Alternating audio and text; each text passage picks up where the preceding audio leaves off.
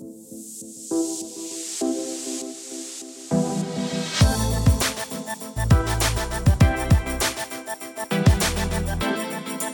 right.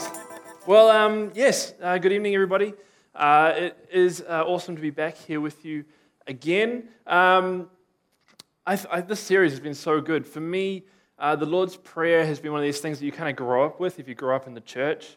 Like you have to memorize it for Sunday school and like recite it and you get a lolly or something like that.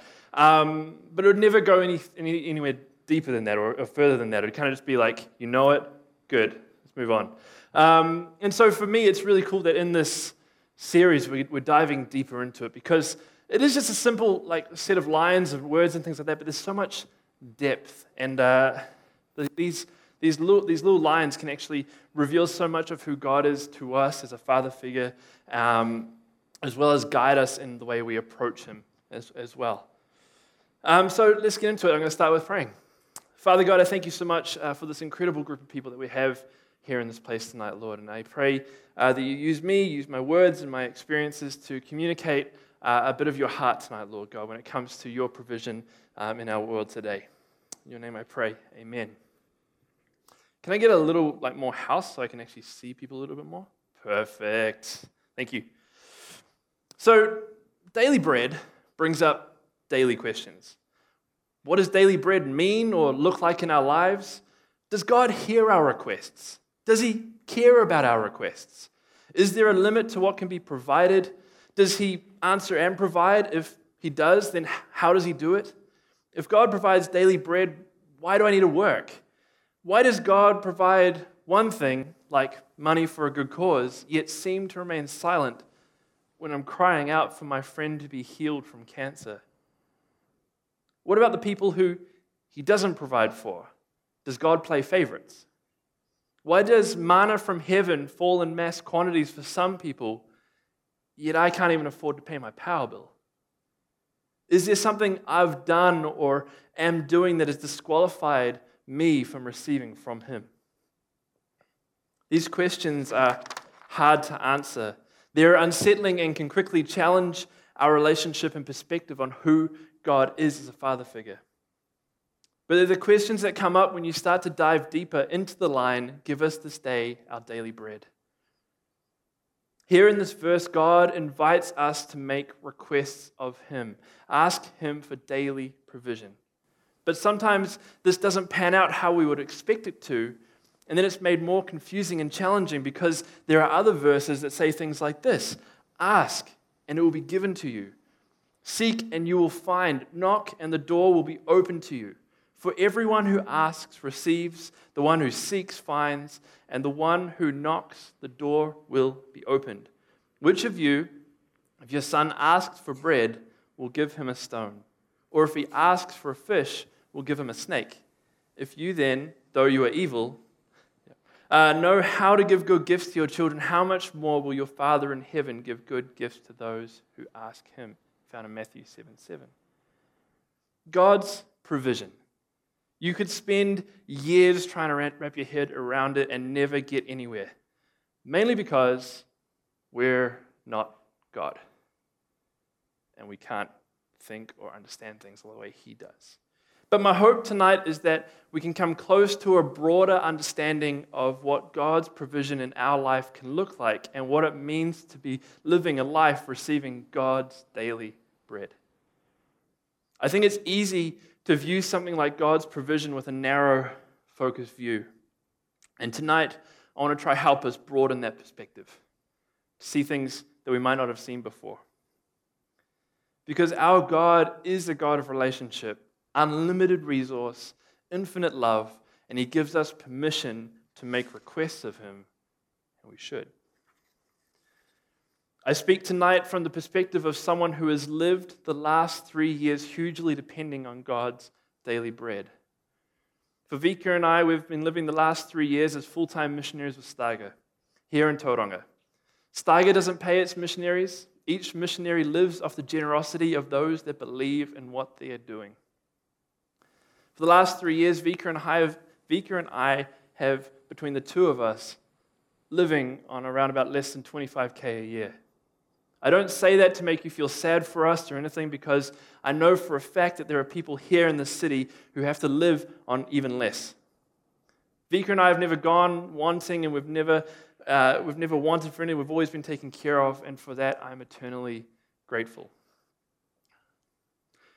To live as a missionary, especially in your home country, is, is a weird thing. For instance, say our support funds go, go down for whatever reason. Uh, me, Bernie, who's born and bred in this country and able to, to work, could just get up and go get a job. And throughout the period of time, this period of time, there has been definitely the right moments to do that. But most often, it wouldn't work as the role or responsibilities that I had been assigned to me would result in a workload that was equal to that of a full time job, with a huge component of it working internationally. So instead of going out and getting a job because they just wouldn't work because the ministry stuff would suffer, I would get down on my knees and pray and ask God for his provision.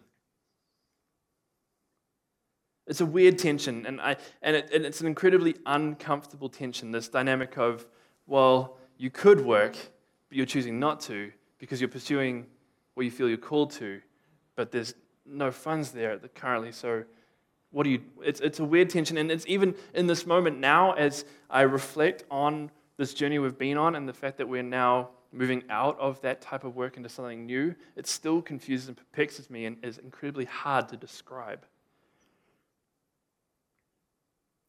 But I say it to give you insight into what our life has been like. We have been actively seeking after God's daily bread from every single day.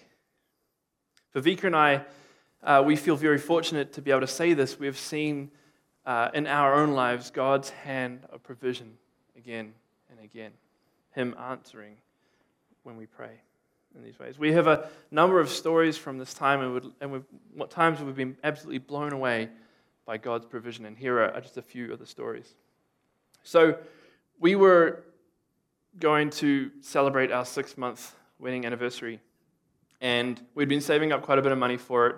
And so, we were able to go out and we were going to stay the night in this hotel and this, place and um, go out for dinner and do all these kind of nice little things. And nothing like elaborate or crazy, just a nice little night away to relax, to enjoy it kind of thing. And so we'd been saving up in order to be able to do this.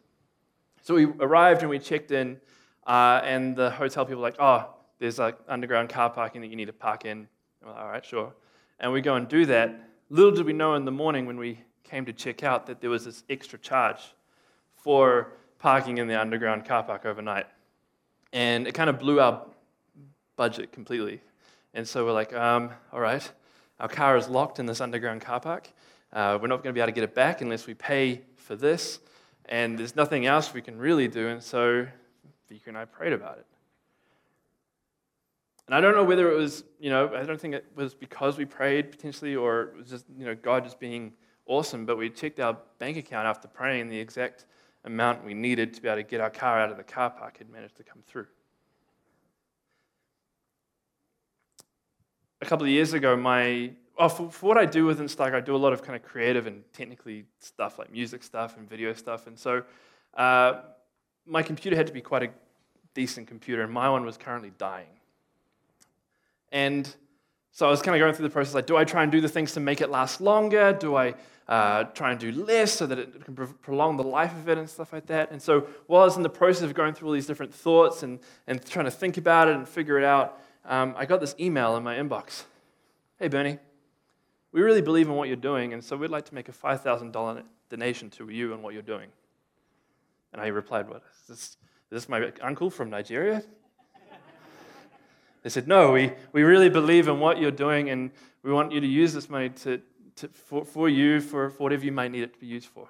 I replied again, Are you sure this isn't just a general donation to Steiger or to the No Longer Music Tour I'm, I'm organizing at the moment? They're like, No, it's for you, man. Come on, just take it.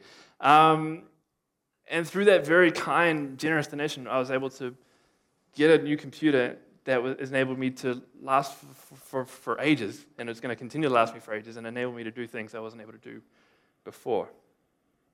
I say, I say these kind of like simple stories to just to make you aware that you know God is active and caring in what we might seem as trivial little things, but for me it's just like mind blowing stuff. Another example of this is um, towards the end of last year we started raising money for Vika and I to go to the US so that Vika would be able to see her family, and uh, which she hadn't seen in like three years' time, and for me to connect with other missionary partners and stuff like that and do some, do some work overseas. And we kind of we kind of put it out there, hoping people would stand with us and, and, and things. And I remember writing in one newsletter, I think about it, uh, help us help us get there, uh, so we can pay. Help us. You, would you be willing to donate to us so we could pay for the flights and accommodation and even buy a box of peanut butter M and M's? Like just this little throwaway line, like I thought nothing of. And couple of days later, we went out to the letterbox to clear our mail, and there was this kind of package there. And we opened up the package, and uh, there was this lovely, lovely note saying, "Hey, hope this helps." And there was a, a donation towards our trip, but also a box of peanut butter M&Ms from anonymous. The same, the same thing. Like we were actually only able to go on that trip through the generosity of, of someone donating, so that 50% of all our, our flights and things were, were covered, so that we were able to go. Again, anonymous. And so I'd like to take the opportunity quickly. I don't know who any of these people are, whether they're going to be watching on the internet or they're here. I just want to say thank you. Um, it enabled Vika to reconnect with her family for the first time in three years and allowed me to go through a journey and, and to meet with people and to pray and to progress things in a, in a way that wouldn't have happened otherwise. And to me, there's no other explanation or way of figuring out like how this stuff happens unless it's for God working through the lives of our brothers and sisters to provide for one another. And I think it's an incredible, beautiful thing. I acknowledge that it's, it's quite a unique position that we have been in, and for many of you, you may never find yourselves in such a similar position. But I hope that from what we've learned, there are lessons that you can take and apply to your own lives. And so, what I want to do for the next considerable part of tonight's message is kind of look at the four lessons that I've learned over the last three years of living uh, this kind of faith based ministry stuff, the living on God's daily bread. The first of this is it challenges your perspective on what is enough God's daily bread versus God's daily steak. When I was growing up, my parents uh, met with you know, family friends of ours, and they were introduced to this amazing uh, finance system that teaches your kids how to be really good with money. And so the, the idea was that they would take uh, a year's worth of expenditure, like how much us kids would spend on things like movies and you know, clothes and all, all that kind of stuff, like school requirement stuff. Like they would, they would take all that into account and then uh, and, and figure it out for an entire year and then divide it down into two weekly installments. And the idea was every two weeks we would receive a sum of money, and that money would then be should be used for, you know, tithing at church, a little bit of savings, a little bit of fun money, uh, but then also clothes and, and other stuff as well. So to them, they're like, this is going to be great. This is going to be perfect. We're going to like save money because the kids are going to have exactly the right amount of money they're going to need to be able to do anything they want this year. For them, it was, that's what they were thinking. Meanwhile, over here, 13 year old Bernie Cowan getting $80 every two weeks. Let's go buy that new video game. Let's go buy that, those new clothes. Let's go buy McDonald's every day for a week. For me, it was like, this is incredible. I have all this money. I can go buy what I want right now. Instead of being like, okay, here's my amount. This part's for that. This part's for this. This part's for that. I should save this for a few weeks so that I can go get that. Instead, it was, I have all this. I want that now. Oh, I don't have anything left. Mom, can I have some more money?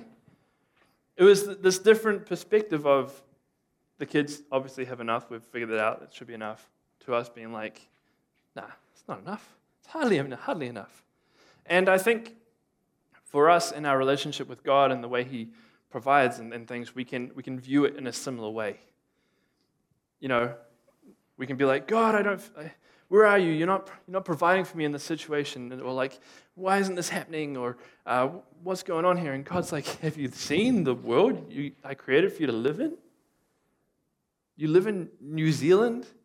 You have a loving family and friends. Like sometimes God's perspective is so broad and so big that we get lost in it because we're looking at one little detail of it. Our, our perspectives are, are, are different. I think this is incredibly hard as well for people of my generation, aka the fast food generation, where you can have it your way and have it now. And, you know, we always want the immediate, like, give us, give us what we want. Like, you know what we want, give it to us. But I don't think, I don't think God works like that. Mainly because he you know, has to look after everybody, not just one individual person's like soul needs and things like that. But um, I think, I think we struggle because sometimes God will just give us the basics and provide us uh, with the essentials of what we need, and then it comes down to us and hard work in order to get some of the things we desire. Like if I was to go, God, I want a Ferrari, he might go, Bernie, ha, that's funny. Um, there's a great public transport. Go use that. Rub shoulders with the people that I created. But God, I want a Ferrari. Well, work harder. All right. I don't know. I don't think they, I don't know how that conversation will go, but it might go like that. Um, but Rick Warren writes, "Our prayer for our daily bread does not mean you sit on the couch and wait for God to throw you money. You've got to work. Even the Israelites had to go out and pick up the manna when they lived in the wilderness. Work is a part of God's purpose for your life. It builds character." Quoting Proverbs 14:23, "Hard work always pays off." Mere talk puts no bread on the table. But I want to encourage us as well. Like we shouldn't be like timid in terms of going out there and asking God. We can make any request to Him. He invites it. But it's up to His discretion as to what to provide to us. When I was younger, like eight, I think, there was a good, consistent, like six month period where every single night I prayed, God, make me be able to fly like Superman. Every single, every single night for like a good consistent period. Uh, fast forward to like when I was like 15, and I, I got the opportunity to go and do like little private plane flying lesson kind of thing, like the little two-seater things, um, where it's just like thin door, death, um, kind of next to you. And long story short, Bernie plus small planes plus turbulence plus uh, instructors who like to like stall dive you without warning equals Bernie doesn't like flying small planes anymore. And I think God knew this when I was eight. And that is why I can't fly today. Lesson number two it makes you vulnerable with others. Sometimes you have to make public requests, and then God works through your friends, families, other families, or complete strangers. There's this wrestle with missionaries. Should we be like George Mueller, who never asked publicly for anything, but seemed to receive again and again? Or do we ask publicly, say via a newsletter, and hope that we're not seen as needy or burdensome? For me, I probably fall more into the, more into the second camp than the first. I, I do do both, um, but I, I believe we live in quite a different kind of like cultural setting to what we read about in the New Testament letters and things. I'm not saying like you should throw the whole thing out because it's irrelevant or anything. It's totally not. I just think in just, in just one specific aspect, it's different. And I think it's this. It's back then they were rubbing shoulders with one another every single day. They knew absolutely everything about Josiah's crop that failed, or his cousin's sister who lost a trinket on the journey to Damascus. You know, like they were in, in, intimately ingrained in each other's lives and understood more about one another. There was nothing to hide, in those, especially in those early uh, Christian kind of communities and groups and stuff like that. And that's where you see like they shared everything because they, they knew what was going on within each other. Whereas I think today, and this is where it's a bit challenging, a little bit different, there could be people in this room that we love and care about, but we are totally oblivious to some of the stuff they're going through. Totally oblivious to maybe the struggle they have or the difficulty they're having, uh, the bills they can't pay or the, the fine they receive for whatever, you know, like all the family trouble and stuff like that. We just, we don't know that. Not because we don't care. It's just the way we do life is different to the way we did life then. And so for me, um, because there are all those verses about like don't be burdensome and stuff like that. There's a difference between being a burden to someone and asking them to partner with you when you go through something. Excuse me. All the burps. Perfect timing, mid sermon. All right, let's carry on. There, there is a difference when you ask, you invite someone to believe in the same thing or like mission or vision that you too believe in. Um, and there's this beautiful thing like we're a diverse body. Some people are really good at making money. Some people are not so good at making money, but really good at going onto the front lines of the world and sharing about Jesus. These people potentially aren't able to do that. But, but connecting and joining, joining together, they could resource this person to go and do that. So, on behalf of that person here, those people out in the field are receiving the gospel of Jesus. But to me, there's, there's no magic solution as to how you know, you're supposed to share, you know, ask these requests or like how it's supposed to come together with like people helping you and things like that. There's no, uh, there's no magic solution, and, and both ways have, you know, both ways work. And I've seen both ways work in my own life. There's, uh, I received a phone call the other day from a guy who called Anthony. He's like, hey, over the last like year and a half, there's been these moments where I felt like I needed to call you. But I felt at the same time that I shouldn't call you because what's going on for you right now is really intense, so I should pray for you instead. He had no idea about the journey that Vika and I had been on with, with her anxiety, and, and like that year and a half period was like some of the craziest times we'd ever had. He had no idea about that, but God had put it on his heart to pray for us. And we on the other side, in those moments, were praying for God to, to help us and to support us and stuff like that. And so God moved in that way. Just like those stories I was sharing before, came as a result of we putting it out there within our newsletters that we needed help, that we needed support. Um, and it came through, through that way. So both seem to work, and it's becoming okay with both of them, but it's, it can be a bit tricky and hard to understand. Lesson number three daily bread isn't always money or healing. Sometimes God provides in a way that doesn't look like bread, but still sustains you. And uh, last time I was able to speak here, a large portion of what I shared was focused on uh, the journey Vika and I had been on over the last little while with her anxiety.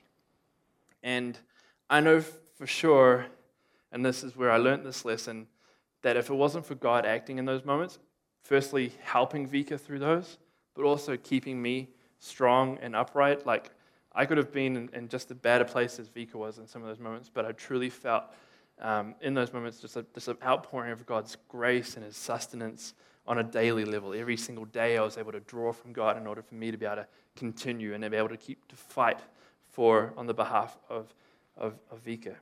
So for me, uh, in those moments, daily bread was a daily portion of faith, a daily portion of hope that I would cling to and, and nibble at and, and try to make last as long as possible. It says in Deuteronomy 8, verse 3 Man does not live on bread alone, but on every word that comes from the mouth of the Lord. Going back to Rick Warren, this is a continuation of what he was saying before. Bread is a symbol for the Bible, which is our spiritual food. When the children of Israel were walking to the promised land, God dropped, manna from heaven for the people to pick up because they had nothing to eat. Warren explains God gave them this bread to teach them that people need more than bread for their life. Real life comes by feeding on every word of the Lord. You don't just need physical nourishment, you also need spiritual nourishment. God provides for us in ways far wider than just financial and or physical. And this line of this prayer reminds us of us of, of, us of that, that God can be our daily sustenance. That we lean into God for our strength. We lean into God regularly with what's going on for us in our lives, regularly coming back to Him, regularly coming and receiving from Him. Lesson number four God doesn't always provide, and there isn't normally an explanation, and we need to be okay with that. It's not because He's limited in resource or ability. Sometimes it's just because we are fragile, mortal creatures that are meant to live forever in these bodies.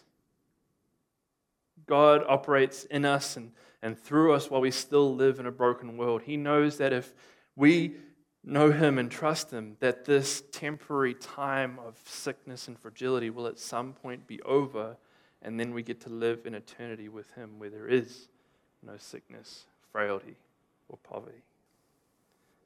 I can't answer the question why God sometimes provides the perfect amount of healing for some and or provide the perfect amount of resource but doesn't for, for others. I, I can't answer that. I, I don't know why. But I trust in God, who is far wiser, far stronger, and powerful than I could ever be, who is a fair judge and one who loves us intimately. I trust that He has our best interests in His heart and on His mind.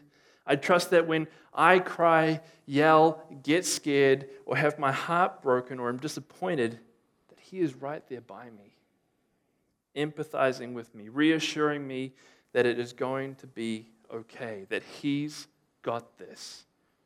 Even if there isn't an immediate response or action, I trust in the one who will one day make all things right, but is also the one who is with me as I go through today's struggles. To end tonight, I want to read a quote from a fantastic movie called Keeping Mum. Rowan Atkinson plays the role of a vicar from the, from the small town of Little Wallop. The movie closes with him making a sermonette, sermonette entitled God's Mysterious Ways. What, in the end, all this comes down to is how we deal in life with the problems we have to face. Sometimes it's a question of just taking action, of making decisions, of involving others, of finding your resolve and seeing it through. But at other times, it's about something much less tangible. Sometimes all it takes is a little grace, a little of God's grace, and all our problems seem to fade away. Now, should we demand an explanation from our Lord, question his methods, or should we merely enjoy the benefits? Well, I don't think the good Lord wants us to question too much. Isaiah chapter 55, verse 8 My ways are not your ways. And I think what he basically means by that is I'm mysterious, folks. Get used to it. God's actions can feel mysterious at times, and I truly believe that in this life there are things we will never get answers to. Like, why did God create spiders? That's a personal one. But one thing we can know for certain is that He is close to us. He hears us, and through his, and though his actions may not always line up with the responses we want, as we read in Romans 8, verse 27, he who searches our hearts knows the mind of the Spirit, because the Spirit intercedes for God's people in accordance with the will of God. And we know that in all things, God works for the good of those who love him, who have been called according to his purpose. God's daily bread, God's daily sustenance, God's daily provision of hope for each and every single one of us. Something that we can cling to, something that can get us through, something that we can place our future in. God's daily bread. The ultimate provision He has made for us is the ability to know His Son, Jesus Christ, that He would lay down His life for us so that we may know God through the Son. It's a beautiful thing. It's a, it's a hard thing, it's a confusing thing, but it is indeed a beautiful thing, living a life dependent on the daily bread, dependent on God's, on our interactions with God and God interacting with us in our day to day life. I just want to pray to close, and uh, we're going to sing some more, some more songs. And if you feel like you need to respond in any way to this, whether it's to, you know, come, come to God and say, hey, I, I've been rejecting your daily bread, your daily offering of sustenance in my life. Help me to correct this. Or whether it's I have a request of you, God, and I have been beating away at the walls and things like that, trying to get you to hear, and I feel like you can't hear. Come. Uh, we've got incredible people who would love to pray for you. Our God is mysterious, but He's not foreign. He's not distant. And He cares about each and every single one of you. Let's pray.